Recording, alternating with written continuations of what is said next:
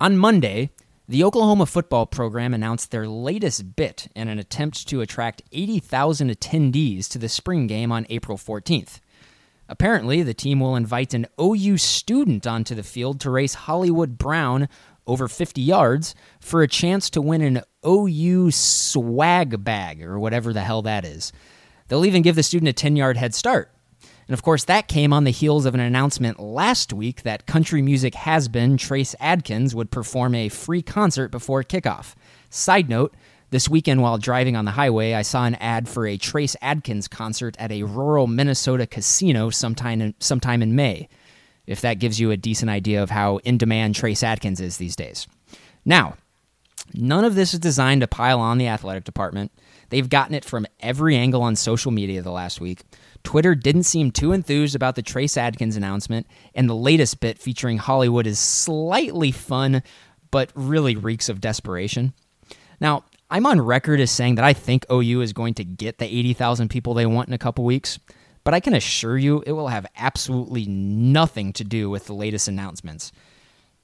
I think they were virtually guaranteed to hit their goal when Lincoln Riley originally communicated to the fan base how important the spring game is this year, but I digress.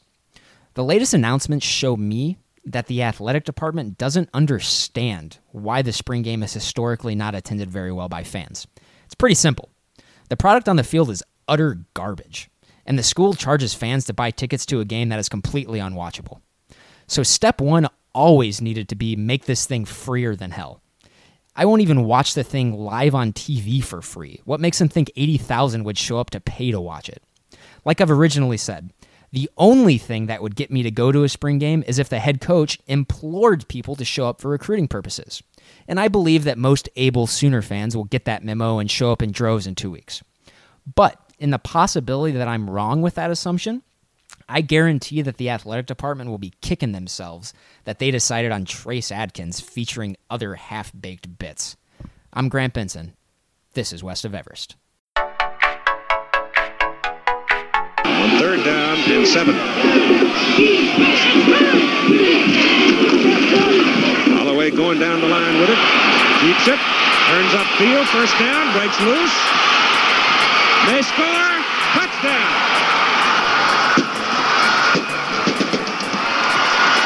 So much for freshman Jim.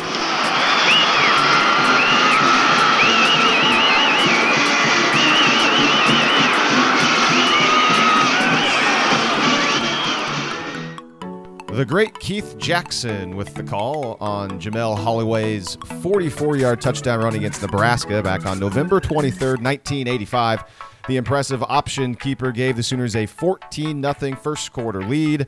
OU went on to beat the Huskers in dominating fashion 27 7.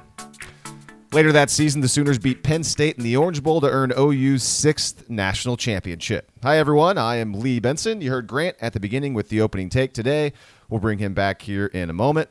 We've got a lot of spring practice topics on the rundown today, including OU's first scrimmage of the spring. Lincoln Riley said something about the scrimmage that could be a very good sign or quite alarming. We'll talk about what Riley said, plus other spring tidbits. Also, Baker Mayfield's Wonderlic score was released last week. Does that test at all matter to you who's listening? It seems like every single year the Wonderlic is a polarizing debate topic. We'll get to all that here in a bit, but first, want to remind you that we are on Facebook. If you're on Facebook as well, please find the West of Everest podcast page and give us a like.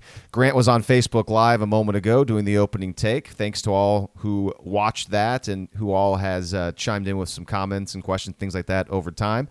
We really appreciate that. Also, if you're listening to the show on iTunes, feel free to give the show a rating and or a review. Also, you may all know that you can email the show Email address is westofeverest at gmail.com. That is westofeverest at gmail.com. And finally, you can follow us on Twitter. I'm at Lee Benson News 9. Grant is at Grant Benson 25. So now let's bring Grant back into the fold. How's everything going this week? You know, Lee, just bunkering down for the great snowstorm of April 2018 here in Minnesota. It's actually not that bad. We've only gotten like eight inches, but it has literally been snowing for 26 consecutive hours. We're going to talk a lot about spring practice and what Lincoln Riley said Monday, but I got to say uh, a bit of a tease to later in the show because we'll have this as a topic.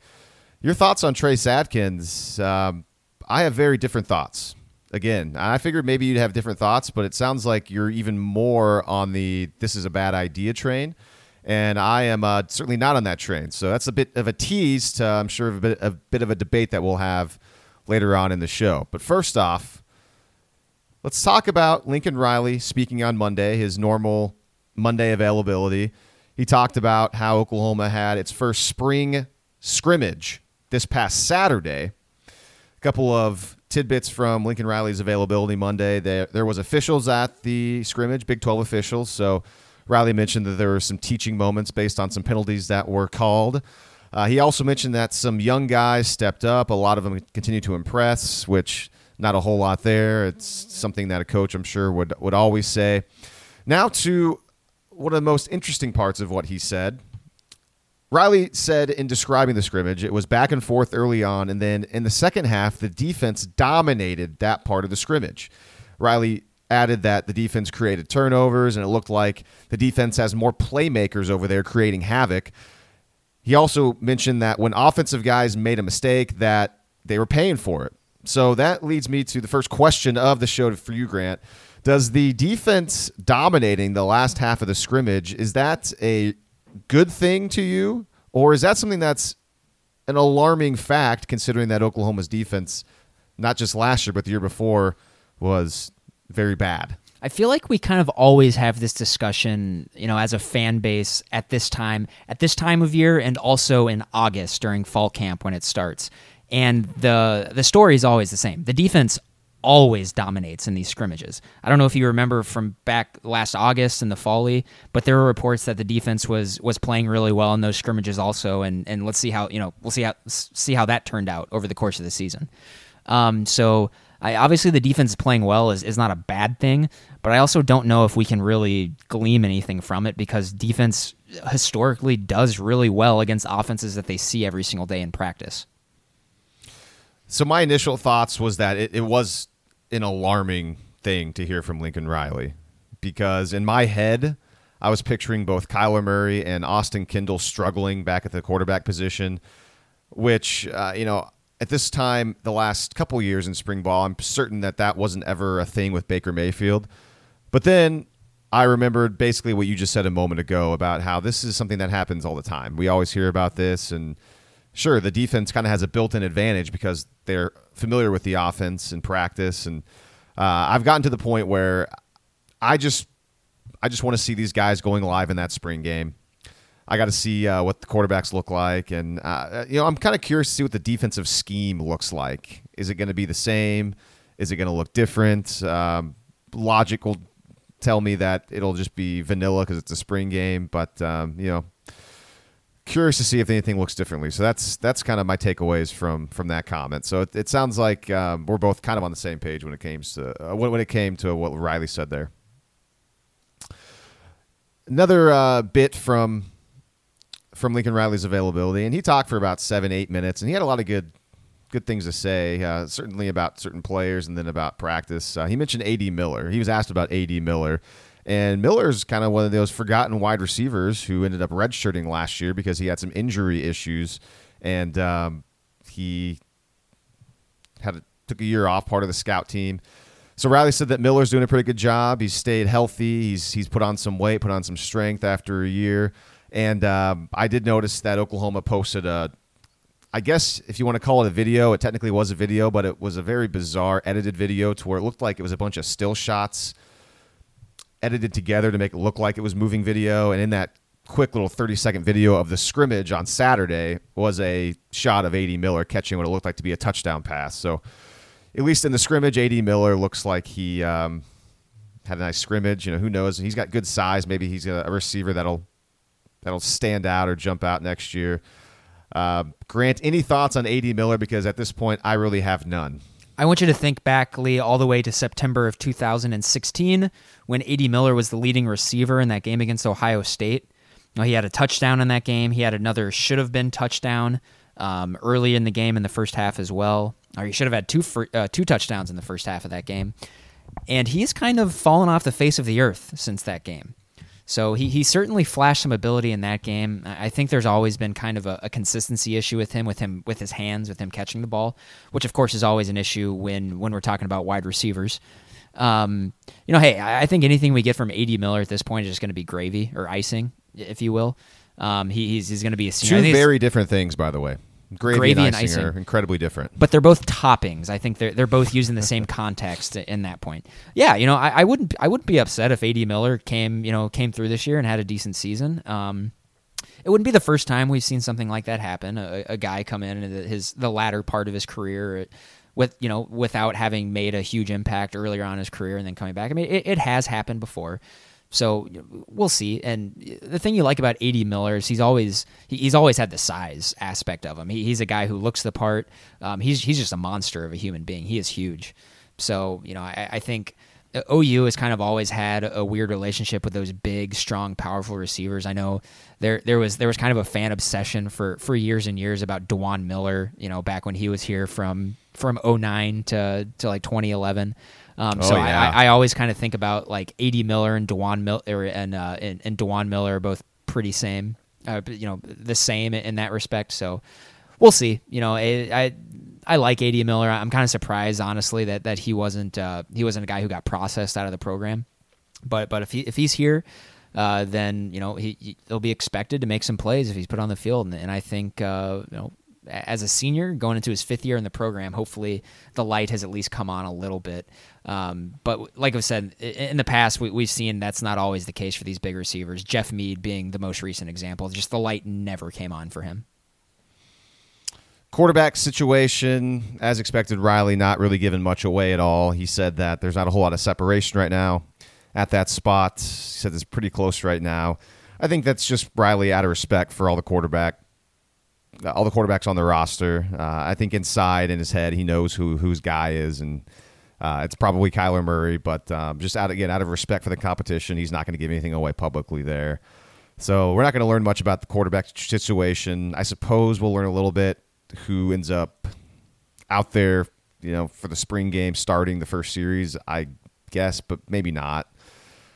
At running back, though, that's somewhat interesting. He mentioned that Kennedy Brooks, the last two or three practices, is starting to click for him. A lot of big plays for Brooks. Riley said that he had a 70, 80 yard run this past Monday. And what made that run even more interesting is that Justin Broiles, the defensive back, at the last moment came in and popped the ball out of Brooks's hands at the one yard line. So that was something that Lincoln Riley wanted to make clear that Justin Broiles made a nice play. And then additionally, another new running back, TJ Pledger. He mentioned that he's physical, he has some pop to him. And Riley mentioned that there's five backs right now who are good football players, which that's not earth shattering news. We all know that they're talented. But it brings me to this next question for you, Grant. Now, last year, of course, the running back spot, there's four guys, and spring ball, fall ball, it was all Riley saying, Oh, I'm not sure who's the guy's going to be. They're all really good. And we all kind of thought, Oh, come on, he knows. But then the season began, and it proved that he was being honest because all the players got chances to play. So is it possible that 2018 could be similar, or is this one of those situations where it's obviously Rodney Anderson as the bell cow? I, I think I, I don't think it's going to be exactly like last season where where you saw, especially in the first handful of games, you saw really a running back by committee. That that's not going to be the case this year. Rodney is is the unquestioned starter. I think he's going to get a, a majority of the carries. Having that been said, though, I don't think he's going to be a guy that they just feed the rock to thirty or thirty five times. Trey Sermon's going to get ten to fifteen carries per game. I, I, think you're more likely to see a, a distribution like you saw with Samaje Perine and Joe Mixon. Uh, Trey Sermon's a guy who needs the ball in his hands. I, I think it, really nothing bad happened this past season whenever Trey Sermon had the ball. So uh, he he's he's going to be a guy who continues to get the ball, uh, but at the same time, you got you got Rodney Anderson who looks like a potential star back there. I think he's he's going to get plenty of opportunities in the open field. Um, I, I'm the OU is they're very set at the running back position. I think all of us were were disappointed to see Abdul Adams go. Uh, He's transferring to Syracuse, um, but I, it's they're they're not hurting for depth at all. And I think Kennedy Brooks is a guy who I'm really interested to see. He's he, he's one of of maybe you know five or six players I'm really interested to see uh, the spring game in a couple weeks. Uh, Kennedy Brooks is a guy who um, who just has really outstanding high school tape, and he's kind of that that traditional sort of one cut and go runner that OU really likes. Kind of think uh, like a Demarco Murray type. Um, he doesn't. He, he doesn't. He's not the same kind of athlete as Demarco Murray. Just the same type of runner. He likes to make one cut and get upfield.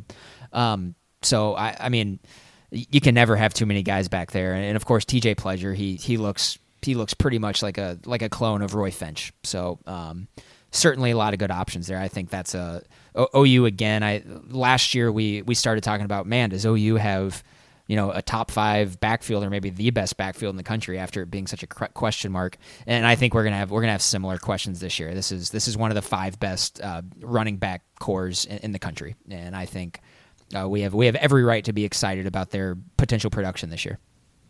Yeah, I mean, based on what we know right now, it be foolish to strongly predict that Oklahoma's running back competition will be like 2017 uh, because Rodney Anderson's probably, or he was probably the best running back in college football from November on last season. I mean, maybe eh, probably even better than Saquon Barkley and Bryce Love.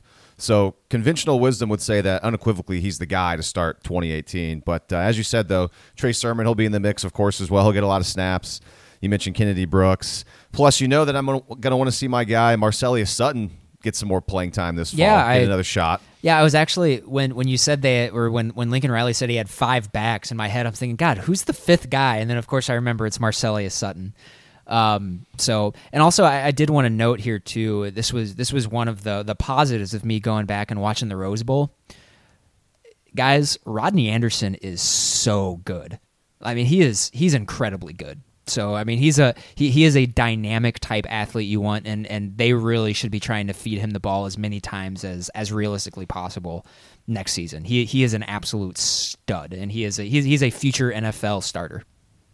So here's something that I didn't have in the rundown, but it makes sense to go off on this topic for a moment when we're talking about Rodney Anderson. So recently, I saw some updated Heisman Trophy odds, which it's well, it's April now. These odds came out last week at the end of March, so they're they're still they're still relatively new. But the reason I bring it up is because the favorite to win the Heisman Trophy right now is Bryce Love at plus 450. Second favorite is Jonathan Taylor from Wisconsin at plus 600. Those are the only two running backs here, and they've listed eight people. The only two running backs on the list are Love and Taylor. No Rodney Anderson at all. I'm sure once the season gets a little closer and there's more than just eight people listed, they'll have some odds for Rodney Anderson. But wouldn't if you go to Las Vegas and you can figure out what Rodney Anderson's odds are? Because I'm sure it's, it's he's not even on this list. I mean, at, at worst, he's going to be like plus 2,500, maybe even worse than that. Wouldn't that be a a good future bet to put your money on if they have Bryce Love and Jonathan Taylor up here at the top as favorites? Because why wouldn't I mean, you could make the argument that Rodney Anderson's better than both those guys. I would, yeah, it's an interesting bet. Uh, I don't know. Oh, I mean, those guys are on there. Bryce Love finished second in Heisman voting, and, and I think Jonathan Taylor was in, was like finished fifth in Heisman voting last year. So uh, that's why they're up there.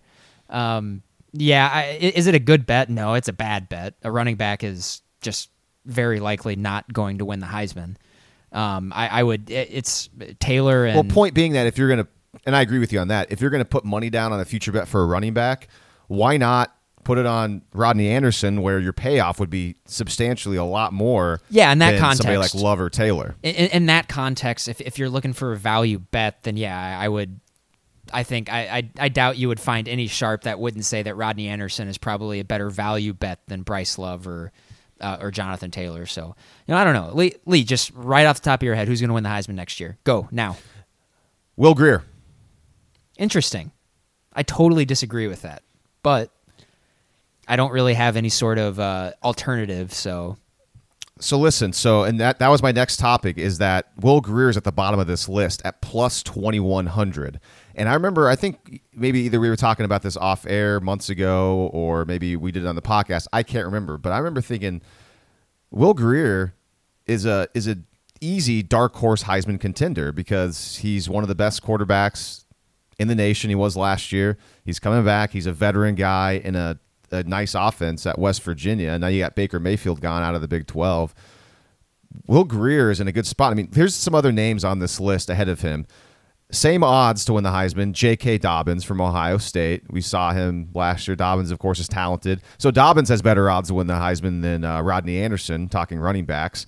Kyler Murray, Grant, is at plus 2,000, which is one, two, three, four, five, six, the seventh best odds. So right now, Kyler Murray, Yeah, that doesn't seventh. uh, yeah. that doesn't surprise me at all because uh, I mean if if OU is in the college is is in the playoff discussion, Kyler Murray is going to be a Heisman candidate. I mean, I think that's if Yeah. if, if if if the Sooners are are a very good team next year, Kyler Murray is, is very very likely going to be a Heisman candidate guy. So uh, or or or or it's Rodney, I guess. I, you know, I don't know. So we'll, we'll see how the season goes. I guess it's we're so far out. I guess this is just a True. true. this is just this is us just speculating now. Well, what would you like to say last week? Hey, it's a podcast, you know. It's the off Yeah, season. that's you know? What else do you have to do? We yeah, we got nothing else to talk about. I don't know, Lee. I, I it's I, I, I tried to to think in my head real quick uh, the index in my head of of because it, it's a quarterback is going to win it next year. So or, or you know most likely going to win it. So I don't know, man. The only like my my head keeps going back to it, it's going to be either like Tua or um. Or I don't know. It's going to be someone who just. It could be someone that totally surprises you. What if What if McKenzie So- Milton at UCF wins it? You know, I mean, I don't know. So yeah, hold. Well, I mean, without Scott Frost there, there's no way that UCF's going to be anywhere near as good as they were last year. Uh, If if so, I'd be downright. Shocked. You know what, Lee? Before, sorry, I'll, I'll let you finish. I'm going to throw one name out there, which I, I don't know. He, he probably is on your list, but this this might be a, a decent uh, decent dark horse. Trace, Well, throw it out. Trace McSorley. Uh, he's on the list. He's Uh, not I on the list, huh? Uh, he's. I mean, he's because I think I, I think he might. Off the top of my head, I can't. I, he, he might be the best quarterback in the Big Ten, so that's why I, I, I think So here we go. So here's this is my next thing to where if you can get Rodney Anderson and put some money down on him, why it's an even better bet because like I said a moment ago, a quarterback's going to win it because a quarterback always wins the Heisman, right? Well, when I name you all these quarterbacks that are favorite to win the Heisman Trophy, this might be one of those years where the quarterback doesn't because none of these quarterbacks to me are really like, oh yeah, that guy stands out as like an obvious guy. Like for instance, last year Baker Mayfield. So you got we already talked about Kyler. Uh, just above Kyler, better odds. Shea Patterson at plus 1650. He hasn't done much for me at all. Khalil Tate from Arizona. He's a kind of a one trick pony kind of guy, just a lot of running, and uh, he kind of fell off at the end of last year. I know he had he was kind of hot for like six weeks, but uh, I think defense kind of figured him out. Then there's Tua. Tua's at plus twelve fifty, and then the best odds for a quarterback to win it is Jake Fromm, and Jake Fromm doesn't doesn't play like a guy that like he's more of a game manager, and Georgia will continue to have him as a game manager. I because that's the way their offense is designed. Yeah, mean, I see Fromm as a guy who, you know, by the time he's a senior in college, he's going to be someone who resembles uh, like AJ McCarron a lot. That's who I kind of see Jake Fromm as a guy who is who is very capable and at times can can maybe win some games for you later in his career. Uh, but yeah, I, I don't I don't know if I ever see Fromm as as an elite uh, college quarterback. I think his his ceiling is AJ McCarron. So all those quarterbacks I listed that have, you know, those are the best odds for quarterbacks. None of those guys are, to, at least to me. And what do you think? Are like, oh yeah, that that's a that's an easy candidate for Heisman. out of the out of the ones that you mentioned, the easiest candidate out of that to me was probably Khalil Tate. Um, we might we might have a year where we kind of have a down year of quarterbacks. You know, this was a this this past season there it seems like there was a lot of star quarterbacks. Uh, so yeah, I mean I don't know. I, th- this could be a year like you know two years ago where Lamar Jackson just kind of comes out of nowhere and just his numbers are so good that you just can't you can't deny him. So uh, that's that's an argument in favor of Khalil Tate, I think. And I guess, uh, and I should have mentioned this before because, and I didn't know until I just searched it a second ago because I, I I thought this was a thing, but I wanted to double check. Shea Patterson, he's gonna he's gonna be at Michigan now, and I guess I thought he was still at Ole Miss. So that's interesting that he's in the Big Ten. Yeah, it's this the- upcoming year. It's I mean the the whole idea for looking for a Heisman, it's just you pick pick pick the teams you think are going to be in the top 10 over the course of the year, the teams that you think can compete for a national championship and who's their quarterback. And, and there you go. Uh, that's that's why Shea Patterson is on there. He hasn't he hasn't done anything at the collegiate level that suggests he he should be a Heisman favorite. Uh, that's just the Vegas odds makers I don't know, just because one of my first thoughts was, all right, who's Michigan's quarterback going to be next year? Who's Ohio State's quarterback going to be? And so that's that that's where you start with those discussions. So is, is, is Shea Patterson going to be in the Heisman discussion? Maybe. I don't know. I, I think there's even there's doubt right now whether or not he's even going to be eligible to play next year. Um, so we'll see. I, I doubt that he will be because I don't think he's ever really shown that that that sort of success at the college level. But neither had Lamar Jackson, and then he won the Heisman. So All right, back to Lincoln Riley talking about spring ball, a couple other tidbits, and this is the injury portion of the discussion on spring practice. So Jordan Parker last week we found out returned to practice for the first time this year, or for the first time since basically last season because he he was injured in that UTEP game. So Parker is back, although Riley did say that he's not doing any contact stuff. Riley also mentioned that Alex Dalton is not quite as far along as they'd like him to be, so he's not having any contact in practice whatsoever as well. Uh, something new that we didn't know Chanse Sylvie last week apparently sprained his ankle, and so he missed the scrimmage. So Sylvie with a sprained ankle. And then he also mentioned that Robert Barnes missed the scrimmage as well with a hamstring injury, which hearing that led me to think of this question based on all the evidence that we have at hand.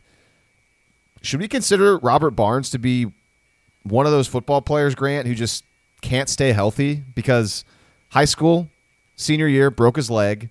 Last year he had hamstring issues during the year, and now he's got a hamstring again in spring ball. I mean, is is it fair to, to just wonder if he's one of those kind of football players? Yeah, I think that's a concern right now for sure. I mean, when he's he's had a slightly, you know, he, he had one very significant injury his senior year of high school, then another, you know, fairly significant one last year. I mean, anytime your hamstring is hurt, it's really hard to move around, and then the hamstring again here in the spring. Um, I, I hope you're wrong, but yeah, I, I think right now it certainly is something uh, uh, somewhat of a concern. Um, they really need Robert Barnes to be healthy. I, I think that is just that is of maybe the utmost importance uh, of the defense. I, I just I, I'm I'm not particularly comfortable with uh, with Kahlil Haughton and Chanse Sylvie being the two starting safeties. That just that that doesn't make me feel all warm and fuzzy inside. Well, I do like the fact that the Oklahoma secondary, though, has talent everywhere. So, yeah, I mean, I'd certainly love Robert Barnes to be 100% healthy and be playing because he's one of those super talented guys. But uh, I'm not as devastated where if you know if he's one of those players that just is banged up a lot and he just he misses time here and there. And I know you're not supposed to hold injuries against people. You know, sometimes they're random. Sometimes guys just have bad luck. But it, it's certain. It seems like guys playing football just some guys just get injured more than others. And I was wondering, off the top of your head, can you think of anybody at, o, at OU over the last handful of years or since you've been paying attention that stand out to you as players that had those bumps and bruises and had those availability concerns because they were always injured? Because I don't really know of any. Uh, well, no, honestly, because thinking back to because okay. tip because typically when there are people like that, they never play and they're kind of forgotten. So yeah, and I'm sure we could we, we could probably go back into our records or whatever and or look back at past rosters and be like, oh yeah, that guy, he was always hurt, and we would obviously recognize their name. But no, I mean off the top of my head, I cannot think of anybody.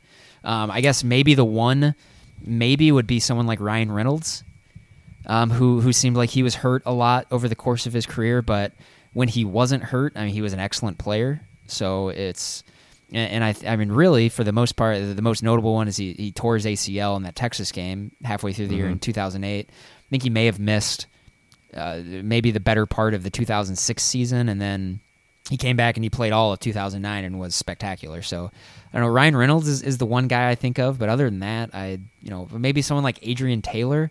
But you know his his injury wasn't. I mean his injury was so catastrophic. I mean that's why he wasn't out. So you know I it's yeah that's a good question. I just remember last year the the one player where we were all holding our breath throughout the season was Will Johnson with his concussion concerns because I know the year before he had had some issues, but Will Johnson for the most part was available last year and he was able to play a lot. And, and I know there was a, a moment in the year where he did miss some time, but Will Johnson was again mostly available last year, so that was good. Think back to I mean a lot of this comes up a lot in, in the NFL because in the NFL players play a lot longer and they're on certain teams and it's not college where there's so much turnover. And off top of my head in the NFL, the guys that really stand out to me, the main one currently is Jordan Reed the for the Redskins. I mean, that guy's always injured. I mean, he only played six games last year. The year before, he missed five games. he only missed two games in 2015, but in 2014 he missed five games as well. So if yeah, I, and the reason I bring him up too is I was one of the the guys I I drafted him. I had him on my fantasy team, and he was useless. So Jordan Reed's annoying. And Grant, for you, of course, you remember Colts great Bob Sanders. That Wow. guy was awesome, but he could never stay healthy. That guy was. I mean, that's always sad too when you're when, when you're the best player in the world at your position and you just can't stay healthy. I mean, that's that guy was so fun to watch play. I mean, I that's Bob Sanders. If if if you, if you would have stuck like um, uh, prime level Bob Sanders on OU's defense this year, they would have been like a top 15 defense in the country. I'm dead serious. He, he was he, he was that much of an eraser and and he he had that much impact on, on on a defense. Is this Bob So- Sanders, uh, NFL Bob Sanders, or is this college Bob Sanders you're talking about? Uh, either or, either or. but I mean, obviously, NFL Bob Sanders would probably have a much bigger impact. But yeah, that, that's a guy who would. that, that's a guy as a as and he's like he was like 5'8", 200 pounds, and he was just a he was a human wrecking ball to opposing offenses. That guy was so fun to watch. Continuing on with Lincoln Riley's thoughts from Monday, he mentioned Grant Calcaterra is fully capable and ready to take over and be a starter for OU. He mentioned that Calcaterra has trimmed down a bit. He had thought that Calcaterra had gotten a little too heavy. So he uh, he's trimmed down a bit, and Calcaterra and the quarterbacks have great rapport because Calcaterra is so consistent catching the football. And Riley also mentioned that Calcaterra is better than he was at any point last year. So I wanted to talk to you a little bit about Grant Calcaterra because aside from Kyler Murray, I'd say Calcaterra is probably the player on Oklahoma that I'm most excited to see this upcoming year in 2018. And I'm just speaking about players that are not already proven that we haven't seen all that much.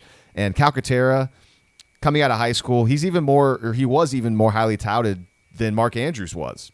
I was looking this up today. I mean, Calcaterra was the second best tight end in his class in 2017, and Andrews, when he was coming out of high school, he was the seventh best tight end. So, in theory, there's even more upside there with Calcaterra. A bit of a downside. Calcaterra is a couple inches shorter than Mark Andrews, so the size isn't quite there. But as far as body type, they look very similar. So I am uh, I'm incredibly excited to see how he fits into the offense and see if he's able to just make a seamless transition from Mark Andrews to Calcaterra. Is that uh, something that you're looking forward to as well? Yeah, I'm excited for Calcaterra, and, and I know it's always you, you always want to pump the brakes, especially when you're replacing a you know a consensus All American like Mark Andrews was. Uh, but I, I, I think Grant Calcaterra is is a more talented. I think he's going to be better than Mark Andrews.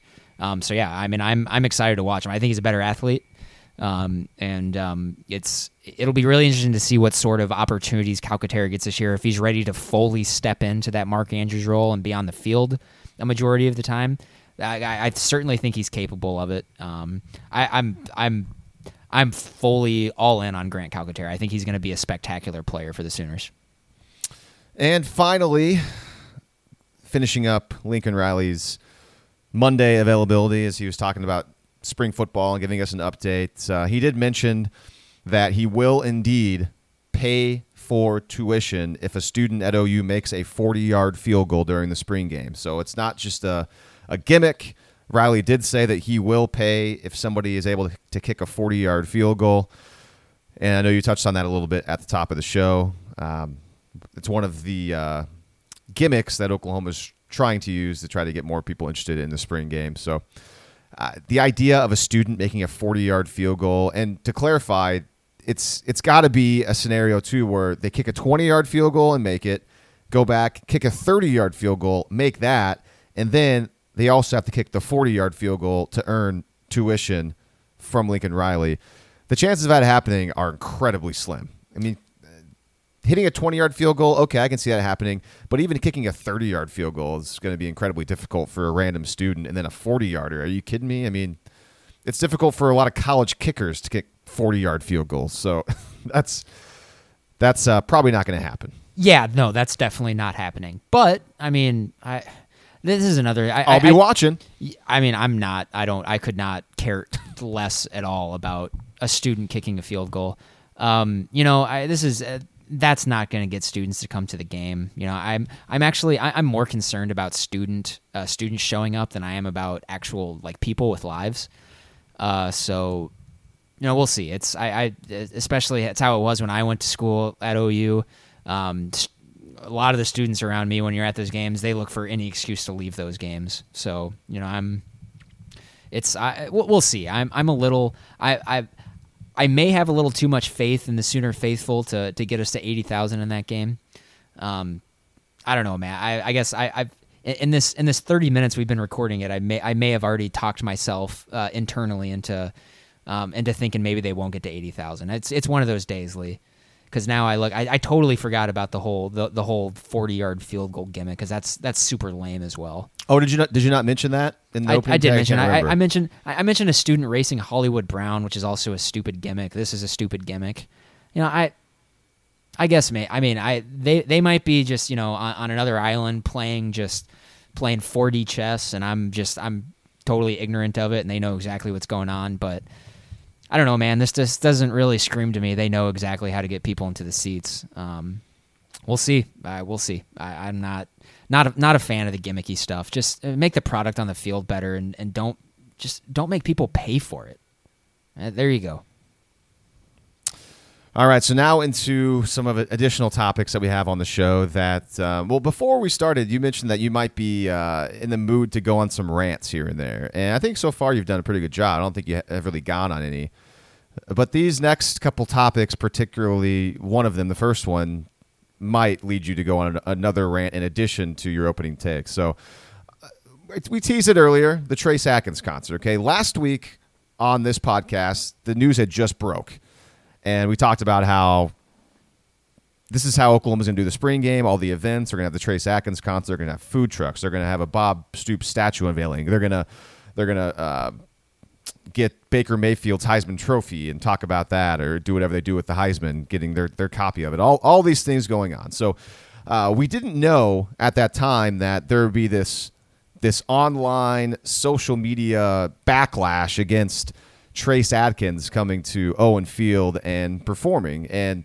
I, I was going to ask you what your thoughts are on this situation. Okay, so you talked about it on your opening or in your opening take a bit. Why are you so vociferously against this idea? I'm not saying I'm like I'm I'm not totally over the top against it. I mean, if they want to invite Trace Adkins, sure. I'm, I'm sure it's not gonna it's not gonna make attendance smaller. You know, so it's just it's um I my problem with it is that it's it's kind of a hail mary and it's sort of it's, it's just kind of lame. They, they they teased the thing for about a month that they were going to have new stuff coming out uh, to get people in the seats for the game and then it turns out it's trace adkins.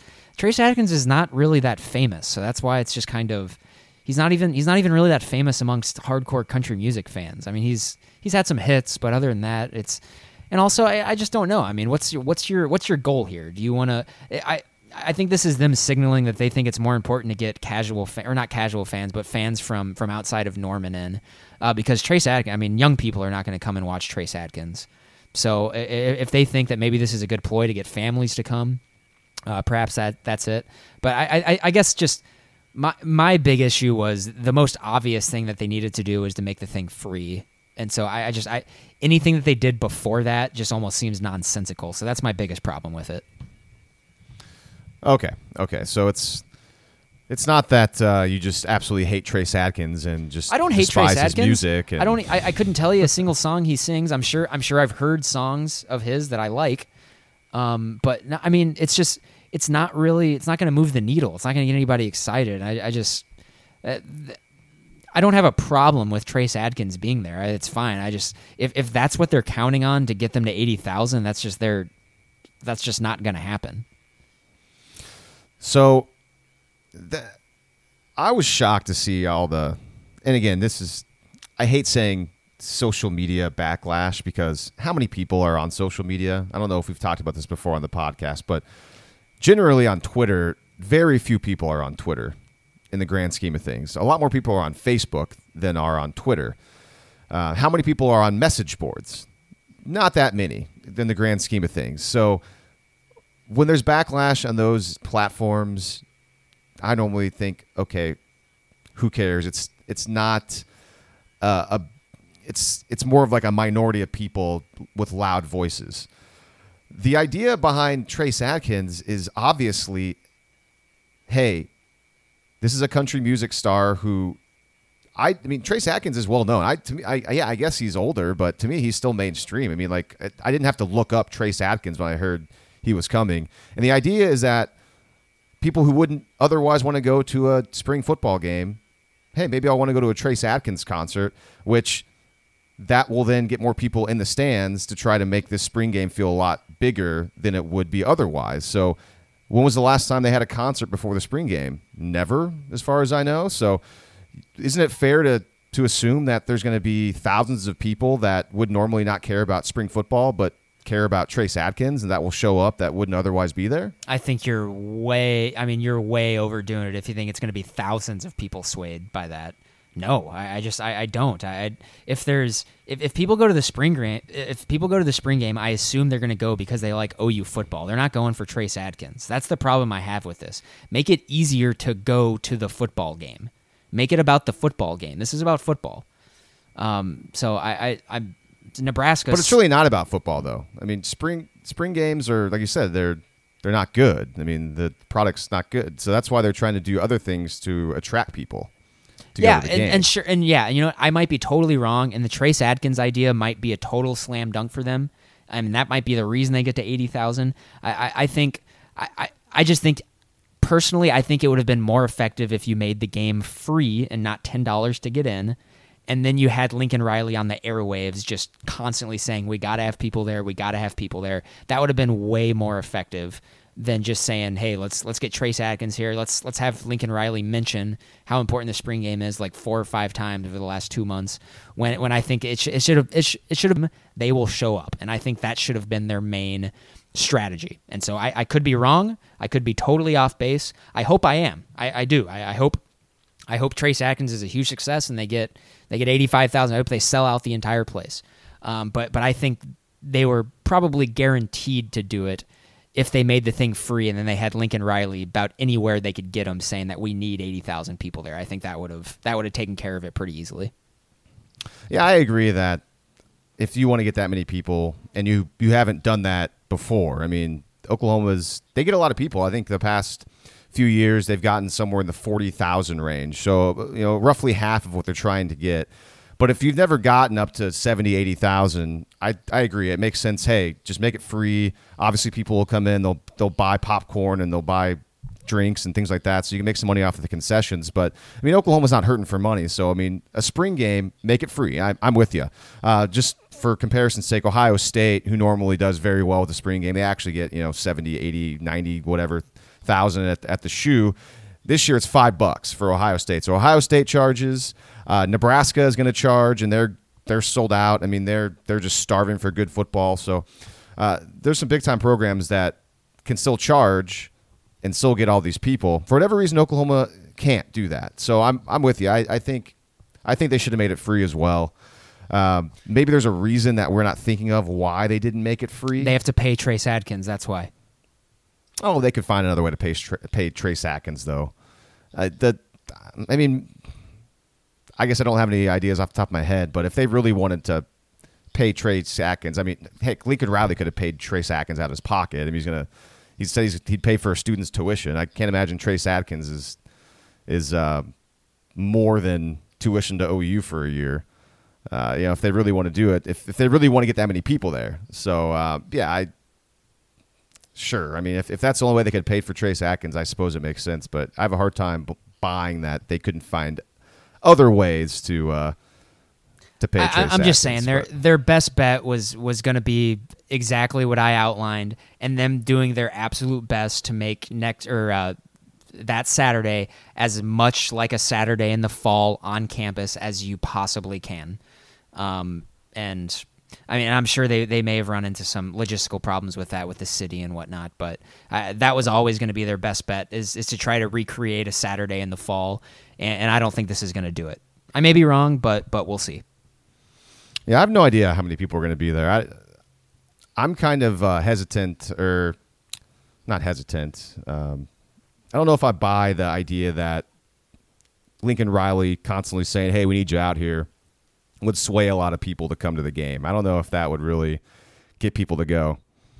I, I really think it would. I, I think I think there's a lot of people who want to feel involved in the program that they love, and this is a way to to make them feel involved. And I've I've already said it numerous times. If I was in Oklahoma, I, I would be there, and and, and otherwise, um, even if I was in Oklahoma, you wouldn't you wouldn't catch me dead at a spring game. Uh, so I, I'm I'm just saying it's. Uh, it, if there are recruits in the balance, I, I, I, would be there in a heartbeat, and I, I can't imagine I'm the only person who thinks who thinks like that. Yeah, I have nothing else really to add to this. Um, I just don't think it's. I, I think it's a net positive for for Trace Adkins. I think more people will be there because of. Yeah, this. I don't. I don't And think it's a negative thing. I don't think people are not going to show up because of so Trace that's Adkins. why. so that's why I'm so. That's why I'm so like surprised by the pushback. Then it's like, okay, so should they just not have had a concert? Because if they just don't have a concert, then there's probably a lot of people. Then it would. That's fewer people that are probably going to be there. my argument is that is that more people would have shown up if it was free than they're going to show up Okay. to pay ten dollars to see Trace Adkins, Okay. to play play like five songs and then see bad football. so I, Okay. I would. I mean, I, am just a fair argument. I'm just saying, like as as a family, it's probably better to go. I mean, what if you take your entire family? It's completely free, and it doesn't necessarily matter that you just watched a bunch of terrible football. You got to be in front of a big crowd, or not in front of it, but in a big crowd, and you got to have a fun little trip to Norman.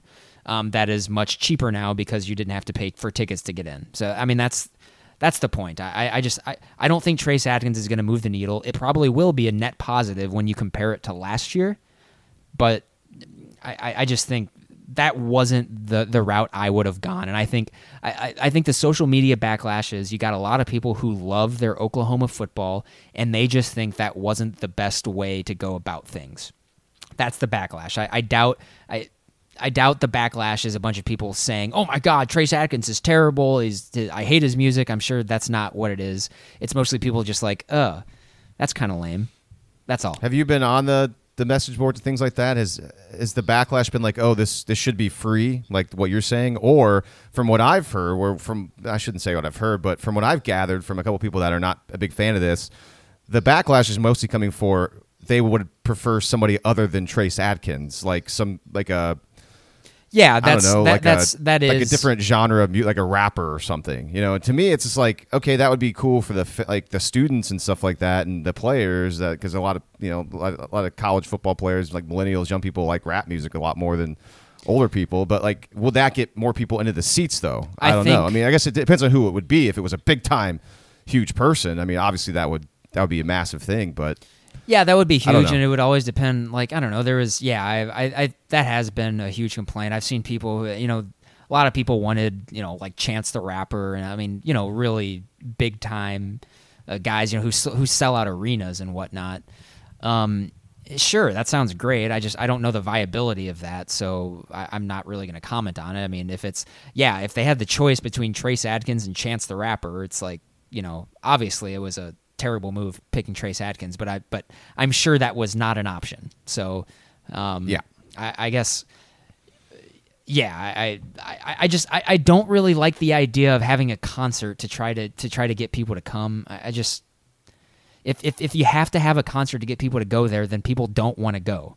You have to make it so that people want to go to the football game.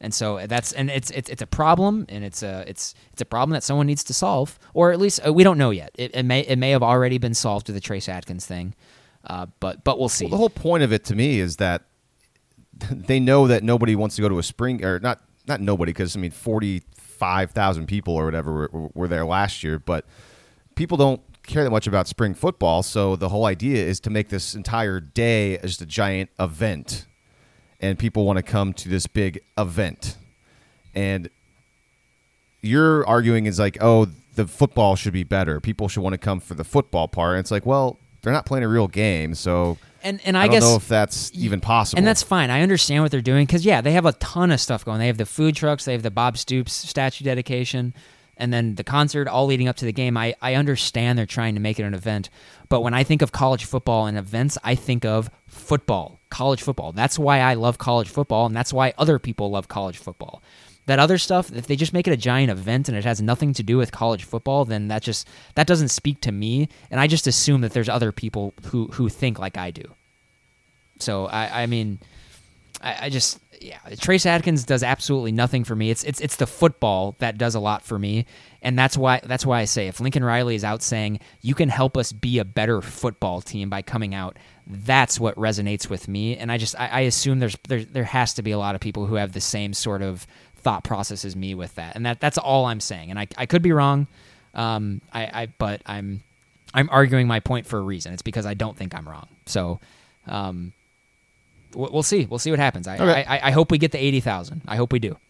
So do I. So do I. All right, before we wrap things up here, quickly, I want to touch on the Wonderlic scores being released last week. Five of the big time quarterbacks had their scores come out for the Wonderlic, and of course, I didn't bring them all up here, which I should have quickly. Well, let me let me just quickly bring them all up so we can name them off. It was here we go. So Josh Allen of the ones that were released, uh, and I I first heard this from uh, former NFL scout John Middlekauff. He was the one who released them. He's uh, a part of Colin Cowherd's podcast network now. I've listened to a couple of his podcasts. It's interesting. He's uh he's a decent, like a pretty good football mind so far, and, and I will continue to listen to his podcast. From what I've heard from him, he again like he he talks football, and you know we want to hear a lot about football, and his opinions seem pretty legitimate to me. And so he, since he's a former scout, he obviously got the Wonderlic scores and he released them. And I know I guess they're supposed to be confidential, but they always get leaked. And he said them on his podcast. And so from the the five players that he mentioned on his podcast, Josh Allen had the highest score at 37, Josh Rosen 29, Sam Darnold 28, Baker Mayfield 25, and the fifth quarterback he gave was Lamar Jackson who got a 13 on the Wonderlic score. And so this is one of those things where every year their scores come out and I always think it's interesting because I've always uh, my very first job uh, in TV, I was given the Wonderlic by my at that time he wasn't my boss, but then he ended up being my boss. And he was a he's a football guy. He played football in college, D two level, and really awesome guy. And, and still talk with him today. And and he gave me the Wonderlic in my job interview just to kind of because it's it's an intelligence test. He wanted to see what I'm working with, and I think a lot of employers do this. And I don't remember my exact score on it, but I was super excited to take it because I'd always heard about the Wonderlic from the NFL draft, and I'd always wanted to be challenged. It's like, oh man, like how can I compare, you know, to certain players in the NFL? And like, am I as smart as Andrew Luck or you know whatever Peyton Manning? And I can't remember what I got on it. I, I know I got somewhere in the twenties. I want to say it was it wasn't as high as I would have liked. I was hoping I got I'd get somewhere in the 30s, but I'm not that smart. And I got I think I got like a 25 or something or a 26. I, it wasn't that great, but it was still fun. And so my question to you, Grant, is the Wonderlic is that interesting to you? Do you care about it? And have you ever taken one of those practice Wonderlic tests to see what it's like? I think they're interesting as an anecdote. I, I don't. I, I, you know, there there there is obviously some sort of correlation between that and some on-field success. Otherwise, they probably wouldn't do the Wonderlic anymore. Um, who knows how much the correlation, you know, how strong it is. But yeah, I mean, I, I- I think they're anecdotally interesting. I'm um, I didn't really I don't I don't know much about Josh Allen, you know, personality wise or intelligence wise or anything like that. So a 37 is a great great score on that. And yeah, I, I have taken the Wonderlic, um, and it's it, it's one of those. I, I think a lot of people don't necessarily know kind of what it is. These are all questions that if you were given an unlimited amount of time, I think anybody with a with a you know K through 12 education would do really well on it with no time limit. It's these are all these are all questions that pretty easily be figured out if you have a piece of paper in front of you and some time to work them out. But what they're what they're measuring on this is your is is, is how quickly you can get it. That that's the whole point. And so that's why they really like them with quarterbacks because the idea is how quickly can you process information. Um, so you know, yeah, I mean they're they're interesting, and I and I, I, don't necessarily think that they they tell you a ton, um, but it can certainly give you an idea of, of the amount of information that they can process, which obviously for a quarterback is in the NFL is a big deal. And yeah, uh, I, I did take it, and I I got like a twenty five or twenty six, so somewhere around there. And recently too, in the last week, I saw another one of those tests where you could take the Wonderlic, and I just did it one of the days before I went to work, or and I'm uh, just curious because and, and for those who don't know, it's it's 50 questions and you get 12 minutes to answer it. So that goes to what you were talking about, how it it determines how quick you're able to make uh, decisions and how well you're able to answer questions uh, quickly because, like you said, if you're given an unlimited amount of time to do this test, uh, generally, you know, like you said, people that have K through 12 education would probably sco- get somewhere. You know, maybe they'd miss a couple, but I mean, they're they're pretty basic questions. It's just sometimes you got to think about it a little bit. And so I took one of these tests uh, the other day, and I I think it's samplewonderlicktest.com. Uh, no, that's not true. I, I, it's one of these. You can find them anywhere. And it was pretty cool. It was nice because uh, they told you all, all the questions, and I could answer them on my computer. And anyways, I think I answered about 36 or 37 of them. So I got I didn't even get to 50 before my time ran out, and I got a 29. And so my thought on that is that's without me even having any sort of practice. Even it's surprising whenever some scores aren't very good because you got to think that going into the NFL draft or the NFL combine, you get like you you practice this stuff, right? I mean, you would think that I mean, think about taking like the ACT or the SAT. You take practice ACT courses, practice SAT SAT courses. So if you're prepared to take the test and you still can't get a, a, a decent score, either that shows that one, you just didn't take it seriously, two, you didn't practice for the test well enough, you were unprepared, or three, you just you're not that bright. And so that's like why I think it's it's kind of a it's it's just it's a measurement. I mean, it's not the end all be all as everyone says, but um, I was looking at active quarterbacks, Grant, that have won Super Bowls. The average score of the Wonderlic for active quarterbacks who have won Super Bowls right now is 25. And that's even taking away the worst score, which has been Roethlisberger, who had a 25, and the best score, which is Eli Manning, who I believe had somewhere like a 39 or a 43 or something like that. And the uh, the worst score of active quarterbacks who has played in a Super Bowl is Cam Newton, and he got a 20. So, recent history, let's say the last 20 years, um, it's it seems that if you're going to play in the Super Bowl or win a Super Bowl as a quarterback, your Wonderlic's got to be a, at least a 20 based on the last 20 years. And so, in that sense, like I know you can go back to the 80s and things like that, and you got Dan Marino and I guess Donovan McNabb more recently who didn't have that good of a score. But um, if you want to look at more recent scores, I mean, the Wonderlick is potentially a a metric to to look at for quarterbacks if you're going to maybe have any sort of success at that high of a level of a, of a Super Bowl. It's just another piece of information that you can use to to judge someone, and I, I don't, yeah, I, I like I said earlier, I think anecdotally they're they're really interesting. When when those were leaked out, and I heard that they were leaked out, I I looked at them immediately because they are, they are interesting. I was curious. Um, I, I guess for me personally, I think that's their that's that's their biggest use these days. And I think you, you know you mentioned that test last week that they're the other test that they're given that that supposedly you know Mayfield The aced. AIQ or yeah. something. So you know I, I don't it it it all depends. I I don't think. You know, just because you don't score very well in the Wonderlic doesn't necessarily mean you're stupid, and, and I don't think if you get a 37 doesn't necessarily mean you're a genius either. So, you know, we'll, we'll see. I, I you bring up Josh Allen, and I I'm if, if people want to point towards that just to to try to convince themselves that Josh Allen's going to be a good NFL quarterback, then then go for it. Um, but I'm Well, it certainly helps. The thing is, though, too, it's weird. Remember, um, remember Hard Knocks a couple years back when Jared Goff didn't know where the sun set or the sun rises. Did you watch one uh, Hard Knocks that year? yeah, I remember that because I also didn't know. So I I didn't know either. Yeah, I don't know. That's just that's just a piece of information that you know or you don't. That that that information has nothing to do with intelligence whatsoever. There's there's a, That's a that's a basic thing that the sun rises in the east, sets in the it's west. not it's never been it's never been taught to me. How would I know that? huh? Like I, I know I, I just Well, I uh, just didn't know it. okay. That's, I I had never like I, I just I, I'm sure I had heard it before. I just I didn't know it. If someone qu- quizzed me, I was like I don't know. Like it's it's never anything I've thought about. There's a difference between intelligence and knowing things. I mean, it's just kind of like an observational thing. If you ever see where the sun is and where it comes up and goes down, I mean, and uh, the whole point where I, uh, the reason I brought that up is because Jared Goff got a 36 on the Wonderlic. So Jared Goff's a pretty bright guy. Exactly. I'm that. telling you, there's there's a difference between being intelligent and also just and knowing stuff. Your intelligence is your is your ability to learn things. Uh, knowing things is just knowing things. You can, I mean, you can be, you you can know. you, you you can be dumb and know lots of things. Okay. Interesting.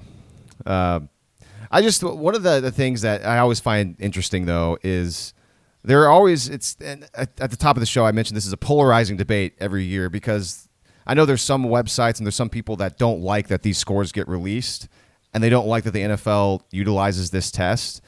And to me, it's like, what? I mean, what's in it for you? Because clearly they use it. Like other professions use this test as well. So I don't like either you're going to get a good score, bad score, or not, or like an average score. Okay, fine. It's just another metric to to decide whether or not you want to take a chance on somebody or not. So I don't see why there's an issue with the test. I mean, some people are smart, some people are dumb, some people are average intelligence. Like that's just the way things are in the world. So it's just it's always interesting to me when I see those and especially in the media that want to argue that this shouldn't be a thing and and we shouldn't have these scores come out because I don't know. I, mean, I guess they don't. They want to protect. Like they don't want to have scores like Lamar Jackson's like 13 come out. I guess I don't know. Like yeah, he had a 13. Like that's not great. I mean, so what? I mean, Lamar Jackson will still get drafted and he'll have every chance to play in the NFL. I'm sure because he's a really good football player. So I don't. I, yeah, I just I think it's always weird that there are those out there who don't who don't want it to come out for some reason. So I certainly always enjoy seeing the Wonderlic scores come out because it's interesting because you can kind of compare yourself to these athletes. It's just that's what's so fun about it to me. If you have any other things to add, Grant, we will wrap up the show. No, Lee, I think you uh, you did a pretty good job there. I'm done, finished, for right. good. Just kidding. All right, well that's it for us. Join us next week for more. I'm sure we'll have a. Uh, not, I'm sure I know we will for sure have a spring game preview and then a whole lot more OU football talk, and then anything else that hits the news next week. Until then, for Grant, I'm Lee. This is West of Everest.